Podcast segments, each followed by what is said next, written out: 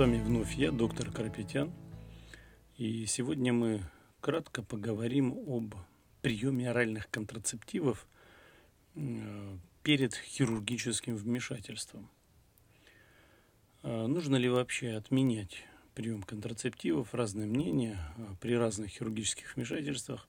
Это, кстати, не принципиально, а какое вмешательство – пластическая операция или гинекологическая, урологическая, травматологическая. Принципиальная позиция по контрацептивам, она всеобщая. И ниже я скажу, с чем она связана. Во-первых, а, решение а, об отмене или продолжении приема оральных контрацептивов перед операцией принимается в индивидуальном порядке чаще с учетом множества факторов. А, во-вторых, прием, принимая оральные контрацептивы, необходимо в принципе, независимо от планируемых а, вмешательств, в принципе, повторю еще раз, регулярно контролировать свертывающую систему крови. Поделюсь с вами основными критериями, на которые можно ориентироваться при планировании операции. Не обязательно отменять, если – Планируемая операция менее часа. Нет варикозно расширенных вен. И нет изменений свойств крови. Чаще это свертывающие свойств крови. Однако обязательно необходимо отменить, если э, при всех равных условиях планируемая операция длится дольше часа. Э, с чем это связано? Дело в том, что оральные контрацептивы это гормоны, э, которые способны менять э, свойства крови, текучесть ее, свертывающую, э, свертывающие свойства крови. То есть они могут вызывать гиперкоагуляцию, причем системную или локальную, по-разному может проявляться. Гиперкоагуляция – это значит сверхсвертываемость. Кровь слишком быстро свертывается – Представьте себе, что по нашим сосудам это некие трубы, по которым, как мы с вами предполагаем, как обыватели, течет жидкость.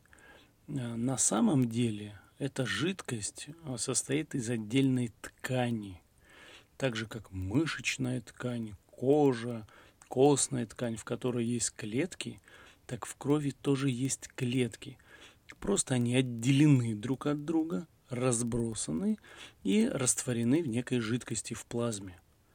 Однако э, риск этого, этих характеристик крови в том, что эти клетки в некий момент времени при определенных условиях могут все вместе сгруппироваться, склеиться и создать закупорку, то есть сформируется тромб. Условий для этого очень много может быть. Э, когда меняются свойства, слипчивость, да, адгезивность клеток крови друг к другу, при некоторых ситуациях они начинают слипаться при воздействии на них внешних факторов, бактерий, вирусов, э, химических агентов, гормонов в том числе. Однако при всех равных условиях, когда ничего не воздействует, слипчивого процесса нет, если кровь останавливается в движении сосудов, то это тоже э, ведет к риску э, формирования тромбов. То есть представьте себе еще раз, по трубе течет жидкость, в которой находятся некие тельца, их огромное множество, миллионы. Э, то есть эти тельца в виде клеток крови, они должны постоянно двигаться, то есть летят, кувыркаются вот так сквозь жидкость, они как бы плавают в этой жидкости. И только стоит остановиться этому току, они начинают слипаться. Почему я на этом акцентирую внимание? Дело в том, что это связано как раз с длительностью вмешательства. То есть, когда происходит длительное оперативное вмешательство, более часа, двух, трех, пациент находится в расслабленном состоянии, когда во время наркоза используются различные препараты, которые парализуют мышечную ткань, чтобы она не сокращалась. Это необходимо для эффективного хирургического вмешательства. При этом э, в определенных частях тела, в сосудах, может замедляться ток крови и при этом э, приводить к риску формирования тромбов. Э, безусловно, мы, медицина, с этим справляемся разными способами. Существует ряд профилактических мер. То есть, когда мы до операции просчитываем те или иные риски формирования тромбов, э, используются препараты.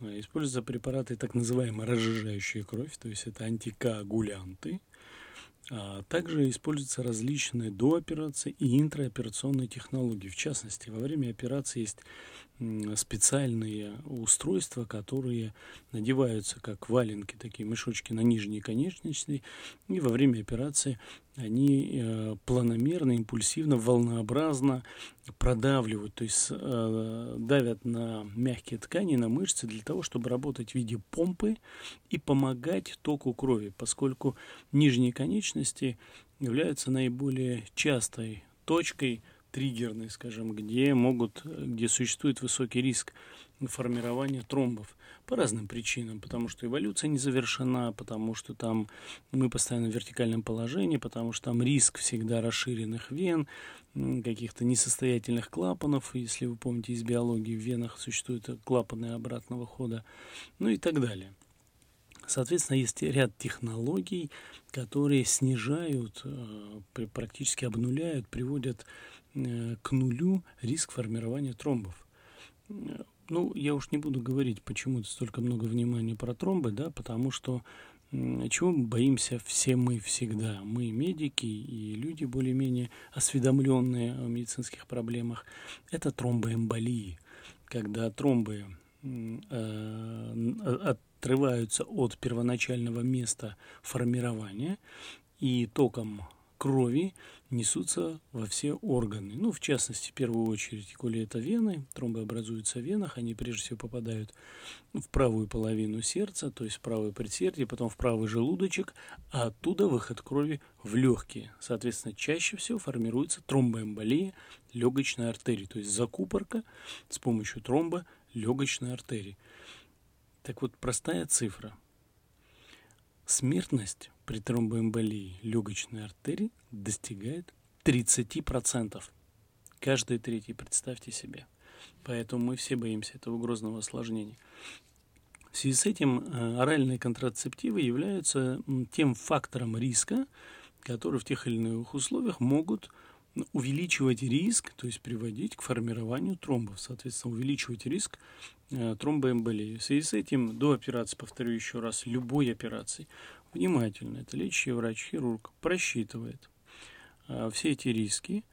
Э, для этого делается ряд обследований, в том числе исследование состояния крови, свертывающей системы крови, сосудов, ну, чаще это вены нижних конечностей, но варикозно расширенные могут быть любые вены, да, и вены малого таза, вены матки, до, вплоть до вен половых органов и так далее, и так далее. Любые, и до верхней, и верхней конечности, любые части тела.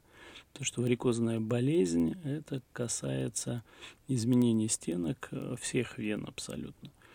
В связи с этим при подробном исследовании, обследовании просчитываются риски, исходя из этих рисков принимаются меры – до операционной профилактики при необходимости отмена контрацептивов, использование антикоагулянтов, бинтование нижних конечностей, использование там, прессотерапии во время операции и так далее, и так далее.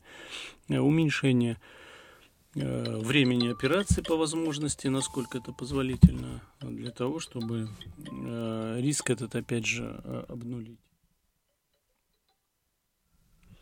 на этом по контрацептивам, уважаемые коллеги, у меня все. Берегите себя и будьте здоровы.